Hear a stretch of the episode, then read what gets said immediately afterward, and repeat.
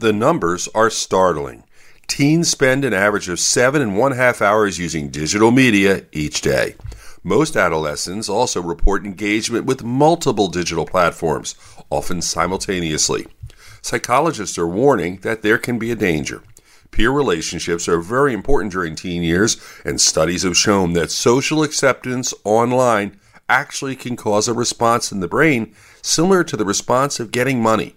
However, social rejection can have both short and long term impact.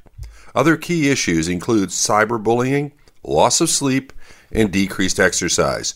The price of social media can be high. With your health, I'm Dr. Brian McDonough on 1010 Wins.